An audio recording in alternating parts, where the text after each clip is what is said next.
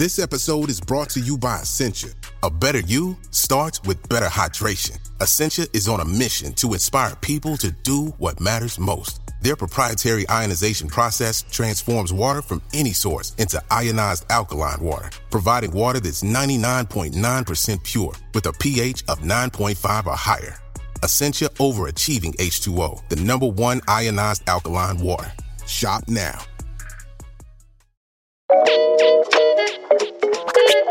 From BBC Science Focus magazine, this is Instant Genius, a bite sized masterclass in podcast form. I'm Alex Hughes, staff writer at BBC Science Focus magazine. This week, we're talking about the future of transportation, both in cities and rural areas. Will we soon be seeing self driving cars and mass automation? Or is the future all about improving the existing infrastructure that's already available? I'm joined by Paris Marx to discuss this topic. They are the author of the book Road to Nowhere What Silicon Valley Gets Wrong About the Future of Transportation.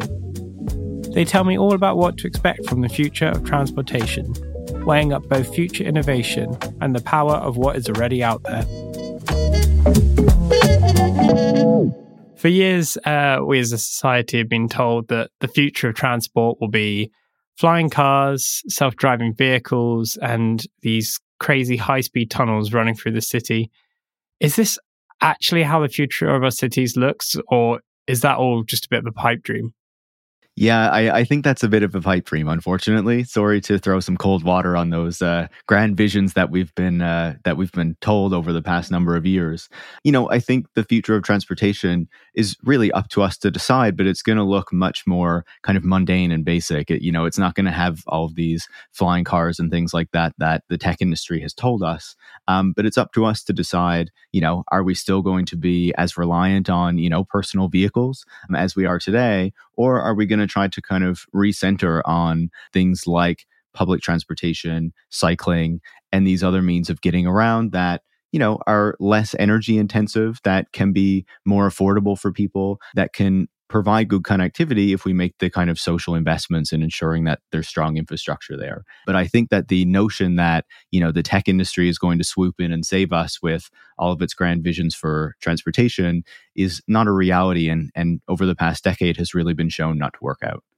So do you think the focus should be more on improving the existing public transport like buses and trains or looking into these innovations that the tech industry is sort of pushing or even is it is it just a combination of all of these things I would say to a degree it's a combination, right? I, I don't want to say that I'm like anti new transport technology, but I think the problem has been that we've been a bit too distracted by the potential for technologies to solve the various problems that we recognize exist in the transport system. You know, whether that's the time that we spend stuck in traffic, whether that's the emissions that come from transportation, whether that's the number of deaths that happen on our roads from, you know, crashes and things like that. There are a number of issues that we recognize exist within the transport system system today. But unfortunately, it's not going to be so easy to fix them as just kind of putting some new computers in our cars with you know advanced algorithms and things like that it's going to take you know real kind of political decision making and political will to change those things. And that means that there might be technologies that we can implement that will help us you know to that goal but ultimately it will be about political decisions. And that's why i think you know investing in transit investing in cycling thinking about how we build our communities much more fundamentally is really going to be how we tackle those challenges rather than just uh, implementing some some new technologies. And this is somewhat of a wide question, but when we're talking about these problems, what what are the the key issues that um, emerge with our current system of transport? And I know there's no easy way to solve them, but what what is the way that we go about changing things? Yeah, you know, I think I think one of the reasons that these visions that the tech industry has put out there, things like self-driving cars or flying cars even, or, you know, tunnels under our cities that have really gotten people's attention.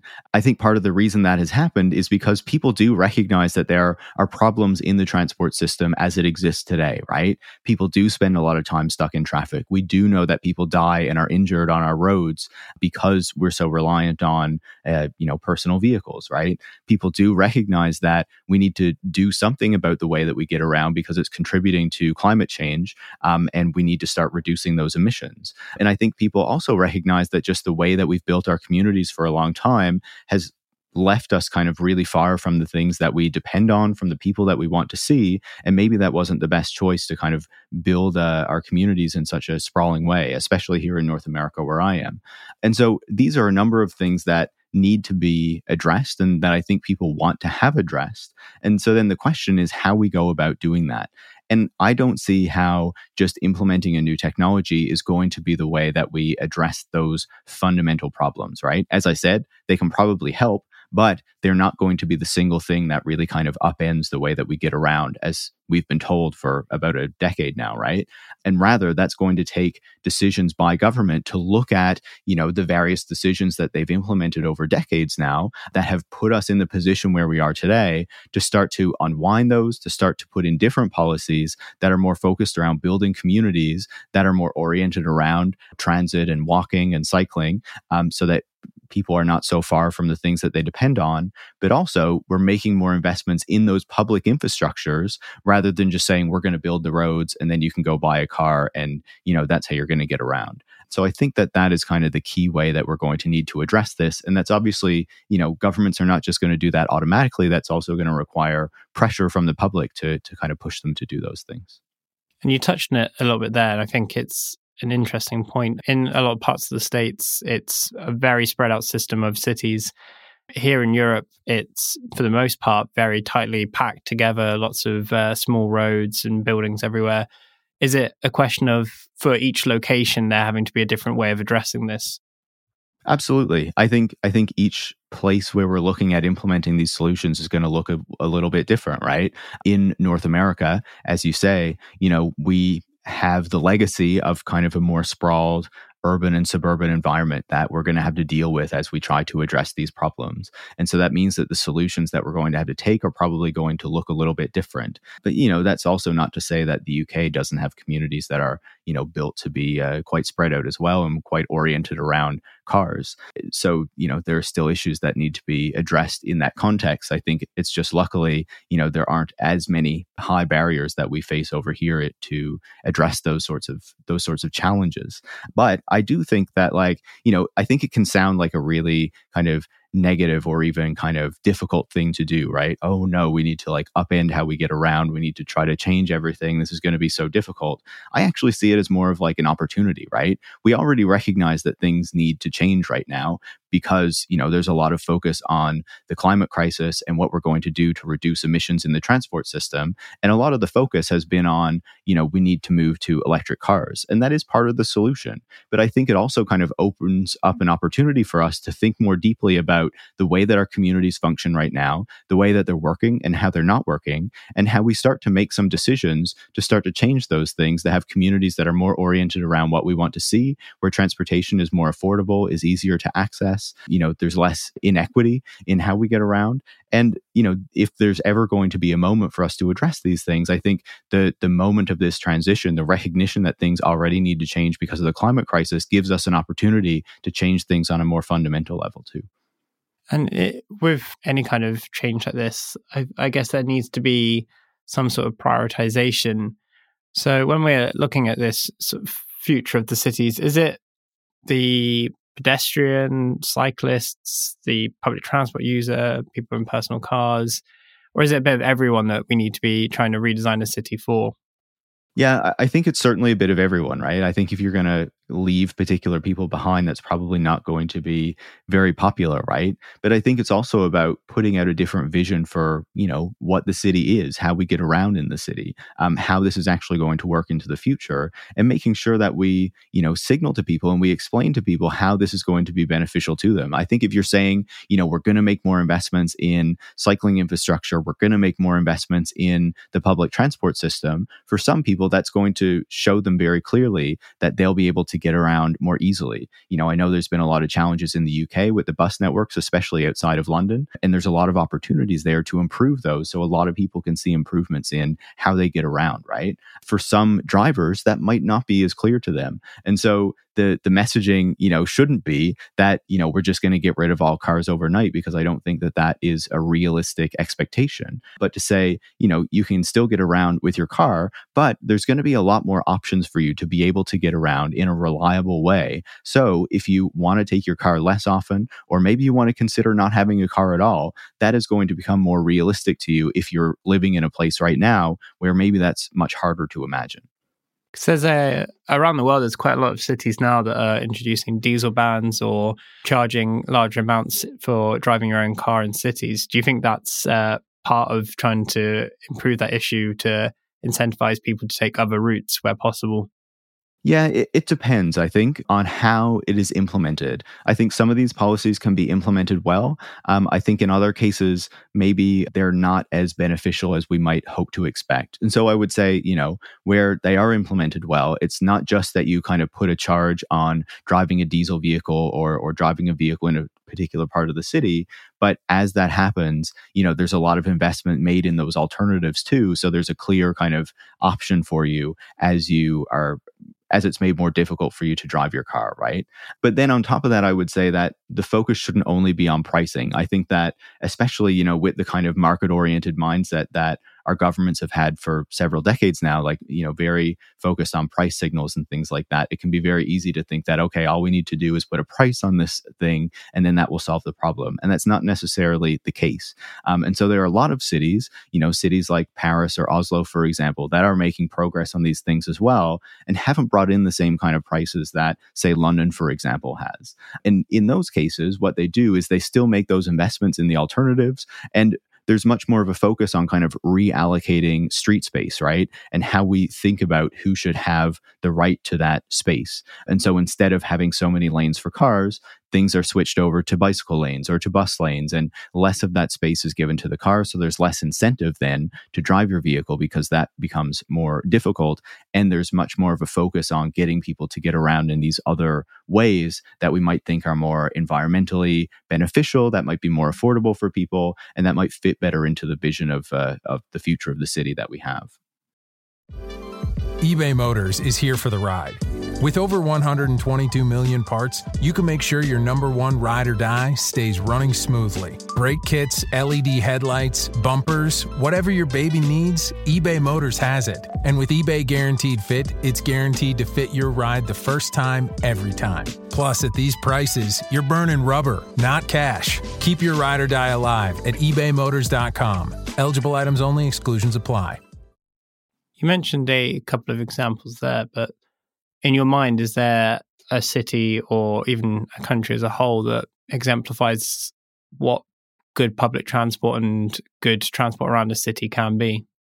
I would generally not point to a specific example, in part because of what we were talking about before, where I think that this is going to look different in different contexts, in different cities, in different countries, right? That have the legacy of different decisions that have been made over a long period of time. And so, how we address these problems is going to look different. You know, I was in Amsterdam last summer, and someone said to me, you know, would you just like the United States or Canada to look like Amsterdam? And it's like, well, maybe like i'm sure that there's things that that our cities can learn from what amsterdam has done but it's going to look quite different as well right? Because the legacy of how that city is built is quite different. And so i think you know depending on the city the way that the solution is going to work is going to be different. Um, you know there's still many opportunities to invest in public transportation to think about how we build communities how we build housing um, and things like that in a different way to encourage more public transit use more cycling you know to make it more possible for people to walk around their cities rather than just having to drive. But I generally prefer not to point to a specific example as like, you know, this is,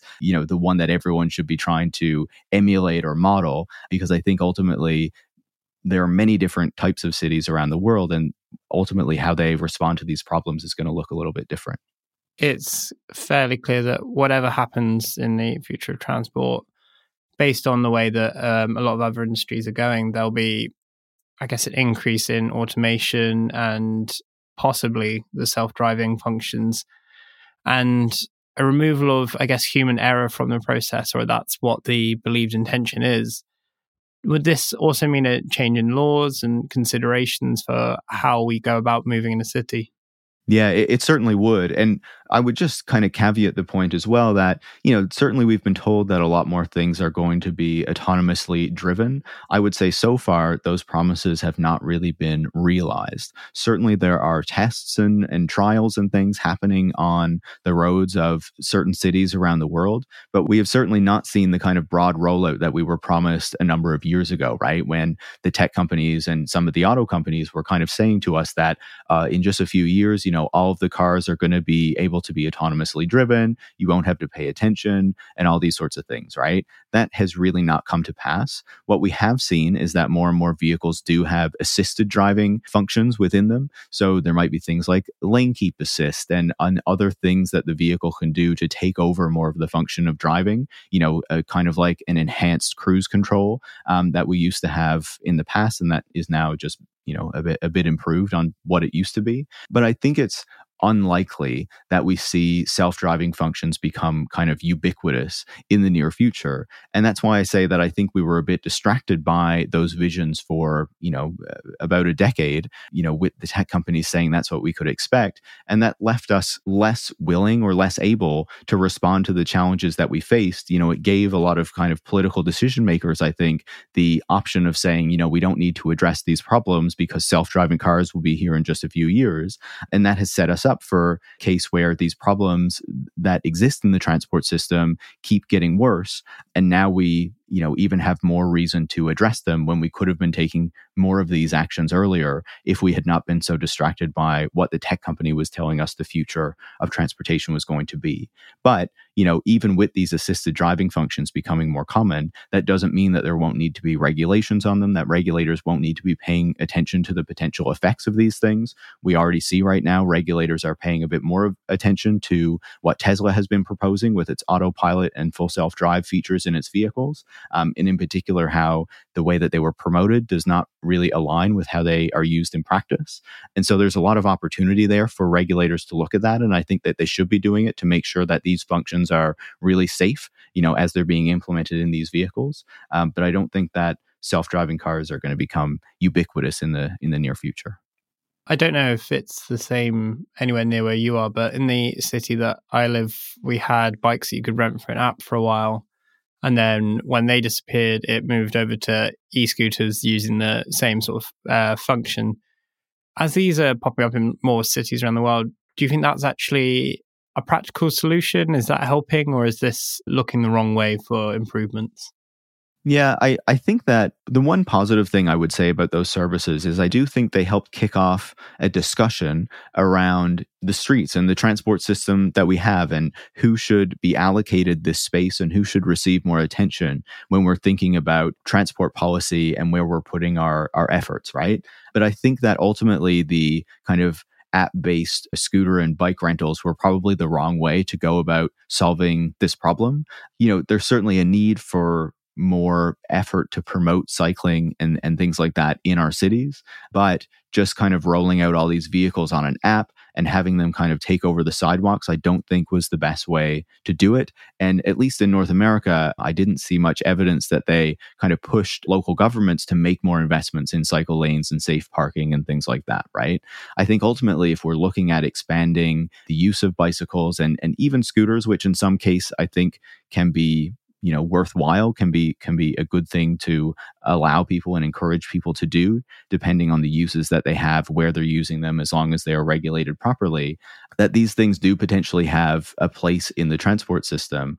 But i think that the real key is having governments make these investments in cycling infrastructure in safe parking spaces so that you know that if you're going to park your bike somewhere it's not going to get stolen while you're in a shop or or going to work or anything like that and then on top of that, I think is just encouraging people to really have their own bike or scooter. You know, and we see a number of governments around the world offer things like subsidies if you want to buy a bike or an e-bike, or even like in France during the pandemic, they had a subsidy to get your bike repaired if you if it wasn't working properly. So there are many different ways to encourage people to try these things, to adopt these options. And one of the things that I think many people found if they started to use these app-based bicycle services was that if you use them regularly at all, it quickly became much uh, less expensive for you to just have owned your own in the first place, right?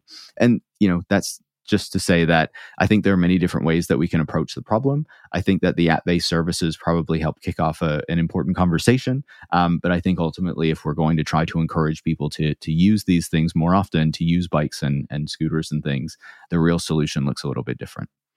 I think for most of this kind of conversation, we've been talking about cities and uh, larger areas. What could be done to improve, I guess, the more rural areas uh, around the world that aren't near major train lines or bus routes and cycling and other kinds of forms of transport take too long to get anywhere? Or is this just kind of an area where reliance on personal vehicles has to come in? Not necessarily, right? I would say that I think that, especially in rural areas, we're definitely always going to see more reliance on personal vehicles than, say, in a city or something like that. But I do think that there is kind of not enough attention paid to rural areas when we talk about public transportation, right? We talk about it as something that happens in in the cities and and maybe kind of on the edges of cities, but then the rural areas we don't talk so much about it. And I think it's an important thing to discuss, right? Because I do think that there are a lot of opportunities there as well to ensure that people have access to a good transportation service without having to own their own vehicle. That doesn't mean that transit in a rural area is going to look exactly the same as in a city, right? There are there are different considerations there. There's less population density and less population overall. And so, one of the, or some of the things that I would like to see if we're thinking about rural areas is a much greater investment in intercity or, or intertown bus services so that it's easier for people to kind of get around and connect to different uh, communities. Because often in many cases you know people will have friends or want to visit stores or things like that in other uh, communities that are nearby. And so I think that is something that's really important to have. You know, in the past, trains probably would have uh, served that function, but in many cases, you know, train uh, systems have been kind of rolled back a bit, so you don't have those train services as much. So at least having a bus to kind of fill that those routes would be really important. And then if we're thinking within communities in rural areas, there are many different ways to approach the potential kind of function of having a public transportation service available. In some cases, it might make sense to have a bus in a rural community community depending on you know the size of the community right? But in other cases it might make more sense to have more of like a dispatch service where they can call to get a ride somewhere because that will make more sense for the population density and the number of people who'd be using the service right? So i don't think that we should like write off rural communities at all. I think that there are many ways that we can address their transportation needs with public services um, and we should definitely be looking into that. And yeah I, w- I would love to see more of it. So if we were to say jump forward in time, you know, 10 years from now, for example, what what do you see as being the, the transport of the future, I guess? Yeah, it's a good question. And, you know, I think that we'll still kind of be in flux in a sense, right? I would love to see us adopt more electric vehicles by that point so we're less reliant on vehicles that are using fossil fuels. But I think that on top of, you know, having that focus on electrifying transportation, we also need to have a focus much more on trying to reduce the amount of personal vehicle use you know overall right? And that means making more investments in public transportation so that those options are available for people so that a frequent affordable reliable service is available to people and they don't need to buy their own car. Also that we make more investments in cycling infrastructure and in encouraging people to give that a shot you know to try cycling around their communities to see if that will work for them. Um, and then also thinking about more broadly and obviously this is a longer term sort of thing to think about but how we build communities like at a much more fundamental level right to think about how they are close to the services that people need. You know, there's a lot of discussion around 15 minute cities right now. Some people think that is controversial, but I think the the idea that you should be able to reach, you know, the services that you rely on close to your home and where you live isn't something that should be controversial and actually seems like a very basic kind of tenet of of how we build our communities. And so I think that there's still a role for more technologies in thinking about how we make them work well. But I don't think that we're going to have the ubiquitous self driving car that we just kind of get access to from our phone. Um, and I don't think that we're going to have, uh, you know, a lot more kind of flying vehicles in the air that we're taking to skip over traffic you know, I think that these are kind of big ideas that haven't really worked out so well. You know, repetition of ideas that have been around for many decades uh, and just kind of were revived by our modern tech industry. Um, but I think that the real solutions to these problems is much more basic and mundane and kind of investing in the things that we know work well if we just make the, the right investments, give them the resources to be able to provide a good service to people. Um, and that's what we should be focused on, I think. Thank you for listening to this episode of Instant Genius. That was Paris Marx talking about the future of transportation. The Instant Genius podcast is brought to you by the team behind BBC Science Focus magazine, which you can find on sale now in supermarkets and newsagents, as well as on your preferred app store. Alternatively, you can come and find us online at sciencefocus.com.